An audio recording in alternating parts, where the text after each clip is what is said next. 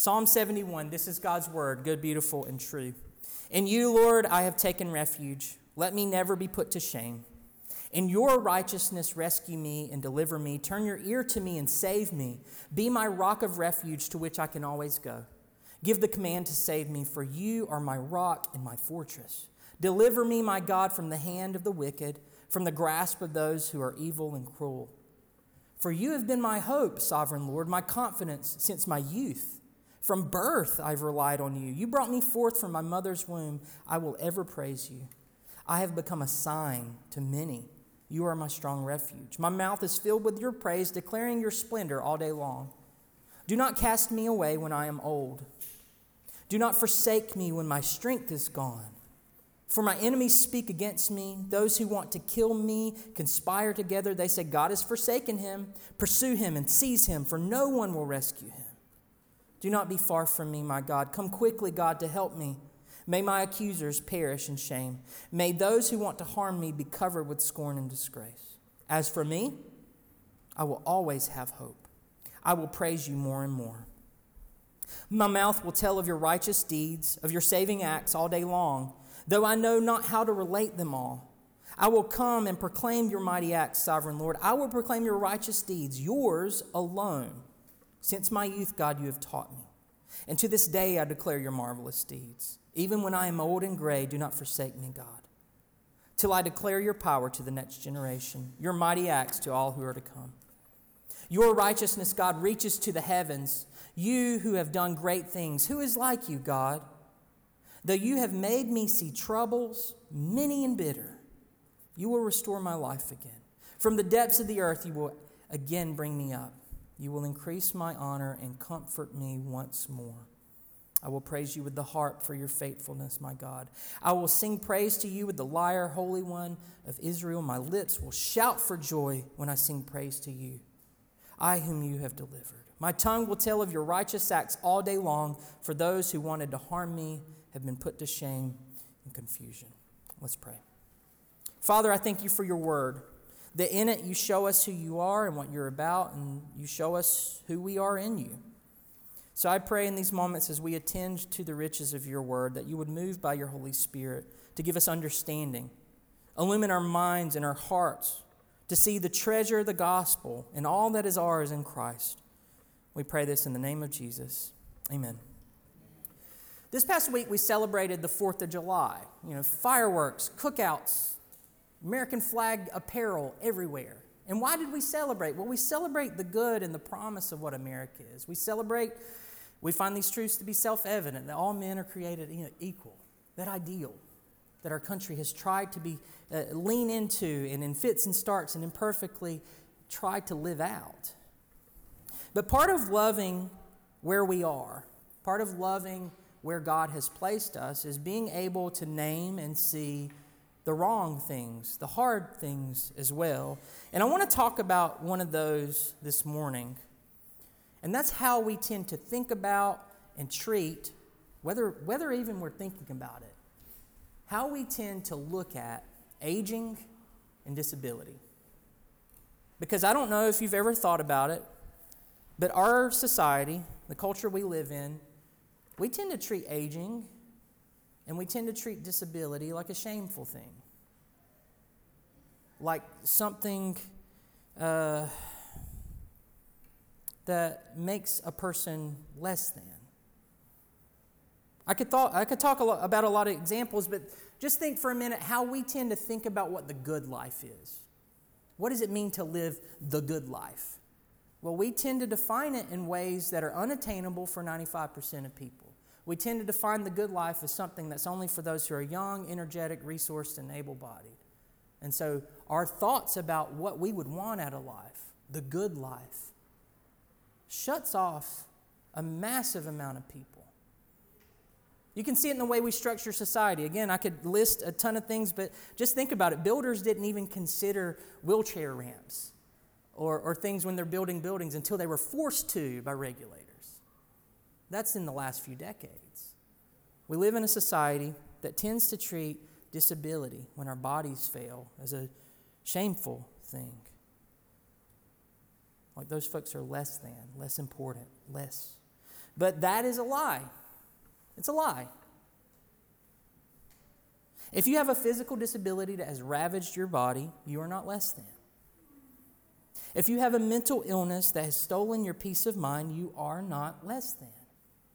If your body is failing due to sickness or age, you are not degraded, you are not lost. No matter the verdicts you've passed on yourself, no matter the verdicts other people have passed on you. I bring that up because Psalm 71 is a psalm that is about the anxieties in our heart when our bodies begin to fail. Now, maybe you're there. Or maybe you're not there yet, but you're starting to feel the effects of time. Or maybe you face the difficulties of disability or someone you love does. Well, this morning, I want you to hear clearly Jesus is not just for you when you're full of energy and you're able to do lots of stuff. You're not less than in the kingdom of God. Jesus is not ashamed of you, not at all. And that's the essence of this sermon that I want you to hear. We need to root out this idea, this lie that tugs at our heart and teaches us that people who struggle with disability or aging are less than. So, we're going to look at a couple of different sections from this psalm. And the first one's this God loves your body. God loves your body. This psalm talks about a relationship with God in lots of different ages. Verse 5, it speaks about God has been this person's confidence since their youth. Verse 6, it says, From birth they have relied on God, who brought them forth from their mother's womb. Verse 17, since youth, God has taught them. But there's an anxiety in this psalm. Maybe you noticed it when we were reading through. Verse 9, the prayer is, Do not cast me away when I am old. Do not forsake me when my strength is gone. It's specifically talking about the failing of a physical body. Verse 18, there's a prayer that God will not forsake them when they are, quote, what, old and gray.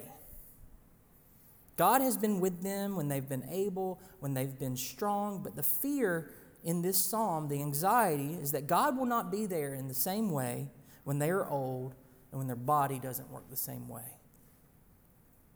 And the answer this morning is that God does not love you for what you can do for Him, and He never has. God does not love you more because you can do more stuff. That's never, ever been true.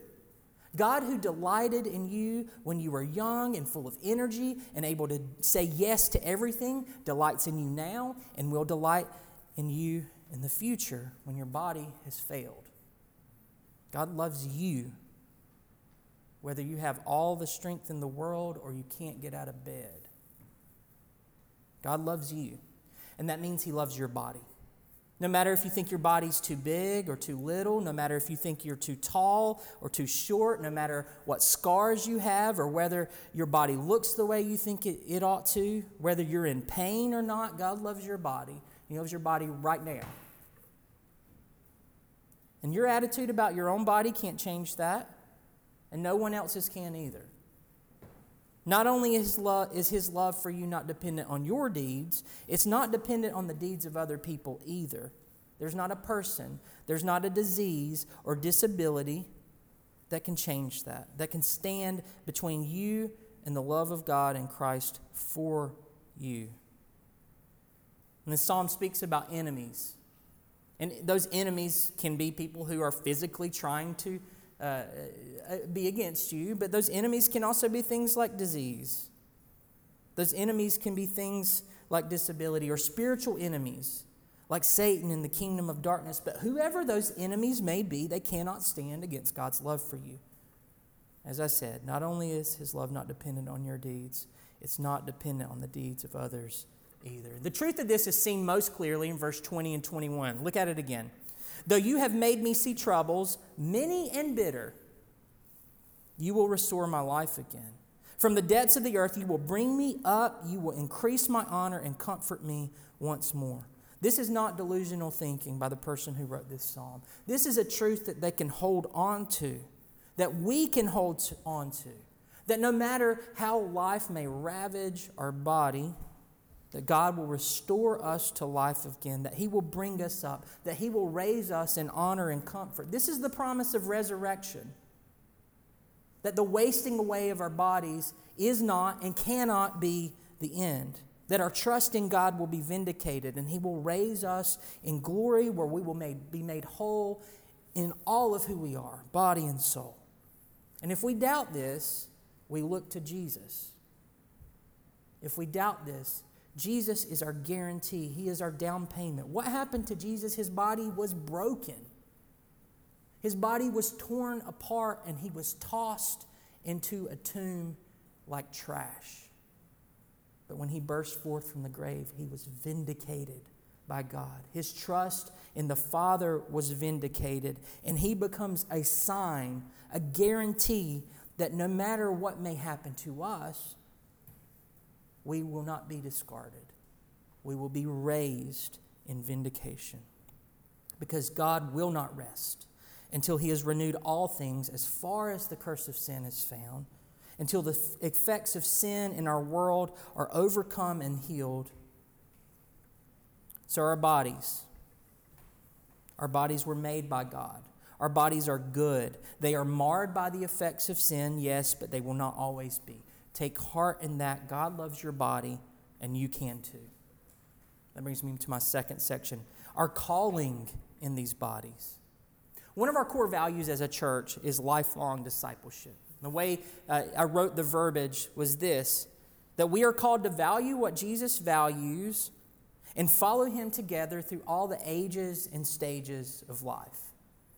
That we are called to value what Jesus values and follow him together in all the ages and stages in life. Those words are very purposeful. The reason I emphasize that, the reason I wanted that to be a core value for our church, is so that it would reshape our thinking about who and what matters. I don't want us to live a minute longer with the delusion that God loves us more if we can do more stuff for Him, or that our calling is being on mission for Jesus to prove ourselves to Him.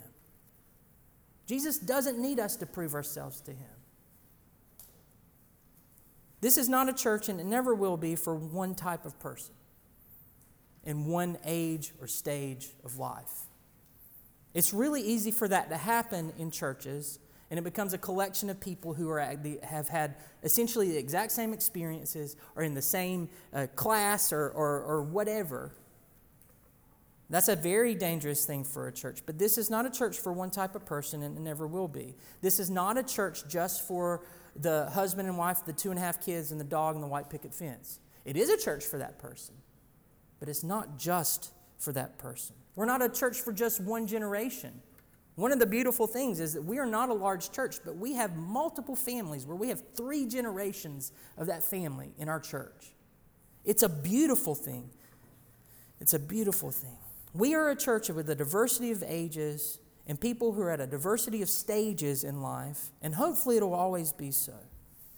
And as this church that has been brought together, some of us young and full of energy and able bodied, some of us old and gray, some of us in the middle with bodies starting to feel the effects of time, we have been brought together and are called to mission together.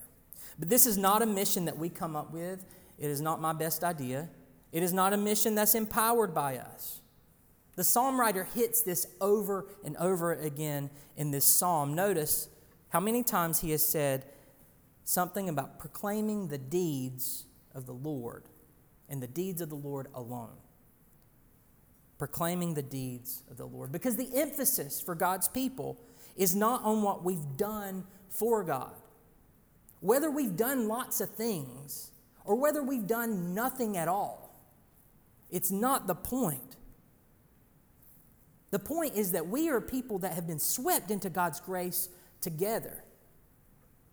And we leave behind that stuff about here's all the things I've done, or you haven't done as much as me, or I haven't done as much as them. As them. Every time that thinking creeps up in our head, that's not Jesus, guys. That's Satan tempting us because he understands the power of a community that has left that kind of thinking behind. Because if we can live together with this idea that we are not loved more or less because we've done stuff, then who knows what could happen in our community? Who knows what could happen in our homes, in our hearts? But the emphasis, again, is on the deeds of the Lord. The deeds of the Lord. Together, we're swept into His grace, and we're empowered in all our different gifts and abilities to glorify Him with our words, our actions, our whole lives. And as this happens, we become what the psalm writer talks about in verse 7 a sign to many people. A sign to many people. Now, this fills me with a little bit of anxiety because what is a sign designed to be? Design's to, a sign's designed to be looked at. A, sign's going to point somewhere else. I've said before, if you drive down to Florida and you get to Orlando and you stop at the Walt Disney World sign, you're like, we did it, and you turn around and go home, like you missed where the sign was leading you to go. But to be a sign in this world, that's a scary thing. I hate being watched. I mean, I, I'm fine being watched if I'm like playing guitar, not here, but like in my band performing. I'm fine. I know I'm on the stage, but I hate the thought that like I'm walking down the street and somebody's watching my posture. I'm giving you guys a window into my anxiety, but but I hate the thought that I'm being eh, I'm being watched. Or if you ever like trip and fall and you, you what do you do?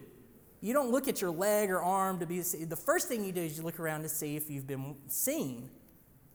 Right? I hate being watched. But this psalm tells us that those who are trusting in the Lord become a sign to other people. And the question for me, at least, is how can this not be anxiety producing? I am somebody who fails and fails often. I sin. I treat people poorly. I say not the best words in traffic. I mean, there's big and small ways that I do not want to be a sign. How can this not fill me with anxiety? Well, it's because the people watching me have no power to define me.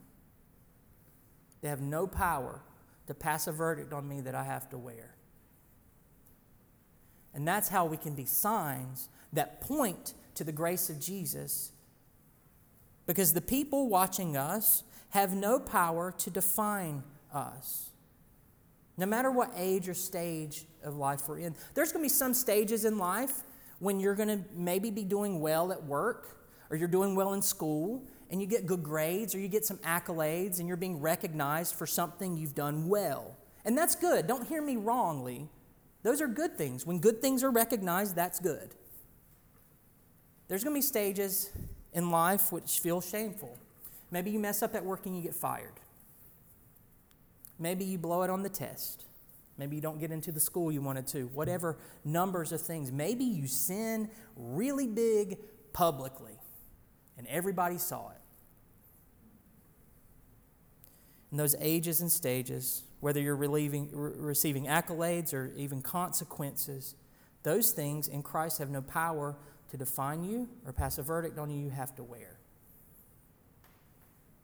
Only God has the power and the authority to say who you are. And if you've come to Christ by faith, you are righteous in His sight, period. You don't need to prove that to Him.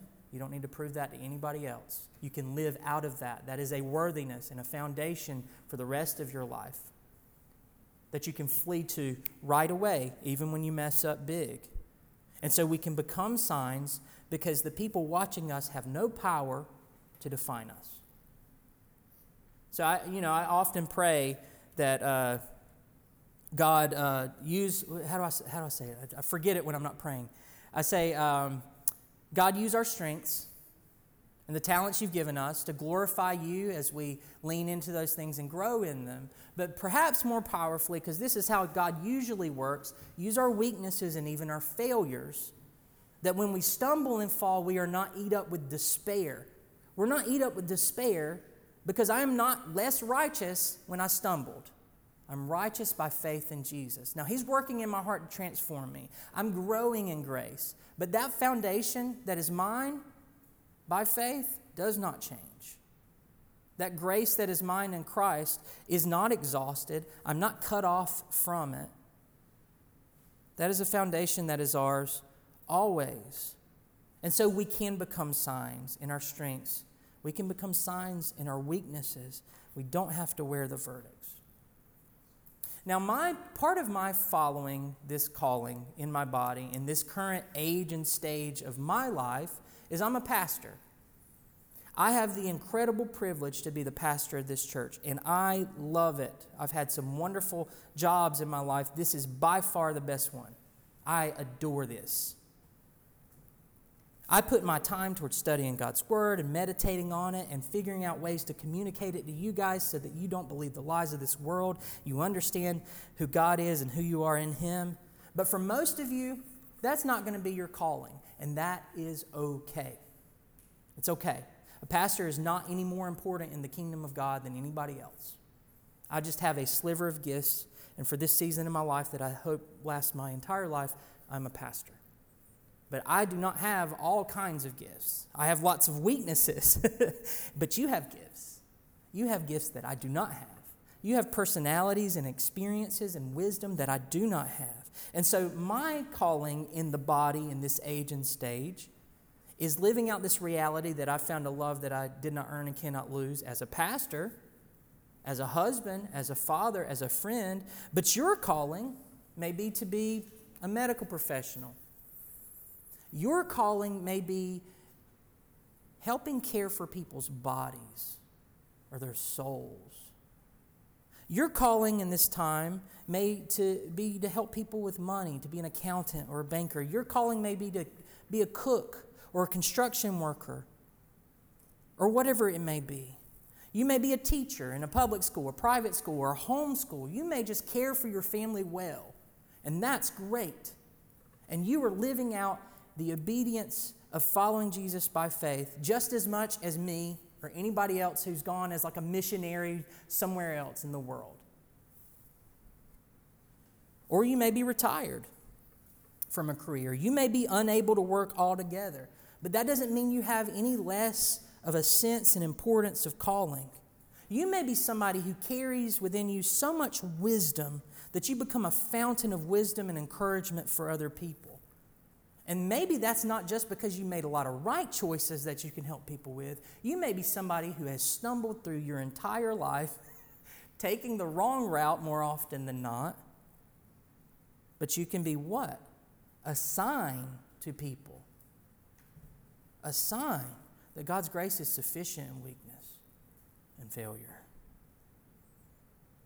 You may be somebody who has walked through deep pain and grief, and because of that, you are somebody who is profoundly safe for other people.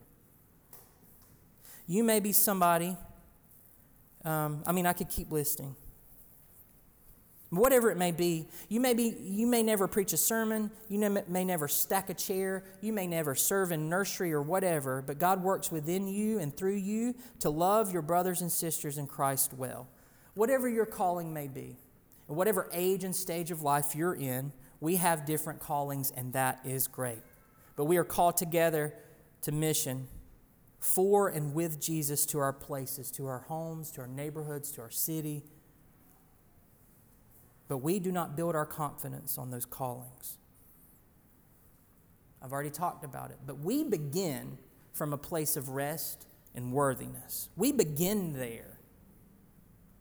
We begin from a final verdict that's already been pronounced, in a sense. We begin from a place of worthiness and love in the gospel, and we get the opportunity to live the rest of our lives in the knowledge that we are loved delighted in by God, and we are called to open our lives, open our doors, open our homes and our pocketbooks to others that they may see the God who has given us this love and find it themselves. So, God loves our bodies, and our bodies are good. And we have this calling in our bodies to be signs for Jesus. But there's one more section I want to touch on because we have a calling together as a body. We have a calling as the body of Christ. One of the more prominent images in the New Testament for what the church is, is the body of Christ. The idea is Jesus is the head, and we're all the limbs and parts of the body. And I, I'm an eye, and you're a nose, and you're a mouth, you're an arm, you're a leg. And just like our bodies, we are not all eyes. That would be terrifying. Um, if our entire body. Anyway, we're not all one kind of thing. We're very different people with different giftings, and we are brought together and held together as a body. A church is more than a social club, though it can be that. A church is more than like minded people who have found each other, though that can be a good thing too. But we've been brought together and built together by God, and part of this is we, like a body, become mutually supporting of each other. In fact, that's how we're going to flourish in all our ages and stages of life because we've been bound together with each other. The truth is, in our, in our church, I talked about us being multi generational. The four year old kid needs the retiree. Even if they don't have this deep friendship, but just the very fact of their presence. You know, when, uh, when Angela and I first got married, we had this couple in the church we came into, and uh, they were just wonderful folks. They weren't ostentatious at all, but they had been married for, I think, 60 years. And just being able to come in and see them and think, that's a, that's a possibility. Grace has carried them.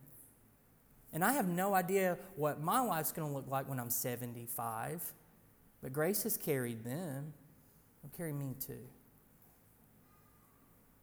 That's the kind of thing I'm talking about. Even just our presence with one another becomes mutually supportive and enforcing as we're living through and living out these callings. We are brought together and built together like a body. And so your victories become my victories. And the stuff that keeps you up at night keeps me up at night. Your anxieties become mine. And we're in this together. And our calling as a body together is to make a place that is safe and good for all of us. This psalm actually talks about, in verse 18, declaring God's power, quote, to the next generation, your mighty acts to all who are to come. He's thinking, me, as my body is beginning to fail, he's thinking about the next generation to make sure they understand this love of God. And this is a calling for us as a church, not just to our kids, but it's a calling, whether we're parents or not, for our kids. This is a calling to counter the misconceptions that are at work in our world so that the lies stop with us. That the lies stop with us. That we become the kind of people that we needed when we were kids. That we build a church environment and homes that radiate the love of God and Jesus, relating to each other in a way that doesn't depend on works or moral perfection, but on love and an abundance of grace. That's what a church plant is. It's almost an experiment to see if this can happen in our world. And this is what I pray about constantly and long to see happen is the creating of an environment that's that again the lies stop with us. That the weight that we may have carried as teenagers or young adults and misconceptions about who God is and who we are in him end with us and are not passed on that we create a gospel centered community that's very cognizant of always keeping Jesus the very middle. We make a place for our kids to not only hear the gospel, but experience homes in a church that is defined by the gospel. But we don't just do that for our kids, we do that for each other. It's one of the reasons why I think it is imperative for us when we are able to show up not just for stuff. You can go to stuff anywhere, but for worship. Maybe even on the weeks when you don't want to. Because all of us are indispensable parts of building this environment where we all, all come to know that we are seen, known, and loved by God, not by what we've done, what we've earned, and the impressive things we can do. And as we grow as a church and we begin to dream of other things that we can do together on mission for Jesus, we have to be very aware of what I said at the beginning of not making a place that's only built for the young or able bodied, but a place that is built with all ages and stages and people of all levels of ability in mind. Not that those folks are an afterthought, but that we purposely make a place The elderly and disabled are not afterthoughts in the kingdom of God. They're not afterthoughts in Jesus' heart. They've never been, and they shouldn't be to us either. Our callings in the body is to recognize that we're brought together as a body. To be a community who's passionate about each other's good, who are passionate about the good of our neighbors, who are active together in shining the light of God's redeeming grace in this world. And so, in close, friends, your body is good. God loves your body. Nothing can change that. Age cannot change that. Disability can cha- not change that. And we've been joined together as a body. And God not only loves our individual bodies, He loves this body. He loves this church. And so let's join together with all of our different personalities and talents to live lives together founded on the good news of Jesus. Let's pray. Father, I thank you I thank you that even though we live in a world that may treat us explicitly or implicitly like when our bodies begin to fail, we are less than, that you tell us the truth, that you do not let the lies linger, but that you make us know that we are seen, known, and loved, that we are delighted in children of you, whether we have the strength to do everything or we can't get out of bed. I thank you, Lord, that you have empowered us by your grace with your Holy Spirit to live out our different callings in all these ages and stages of life. Empower us to do these things and to walk in that, and in all of it to rest in you. And thank you, Lord, for the body of this local church. Bind us together with one another in bonds of friendship, that we may lean upon each other that we may celebrate together and mourn together and walk together and serve as signs to one another and the world around us of your love. I pray this in the name of Jesus. Amen.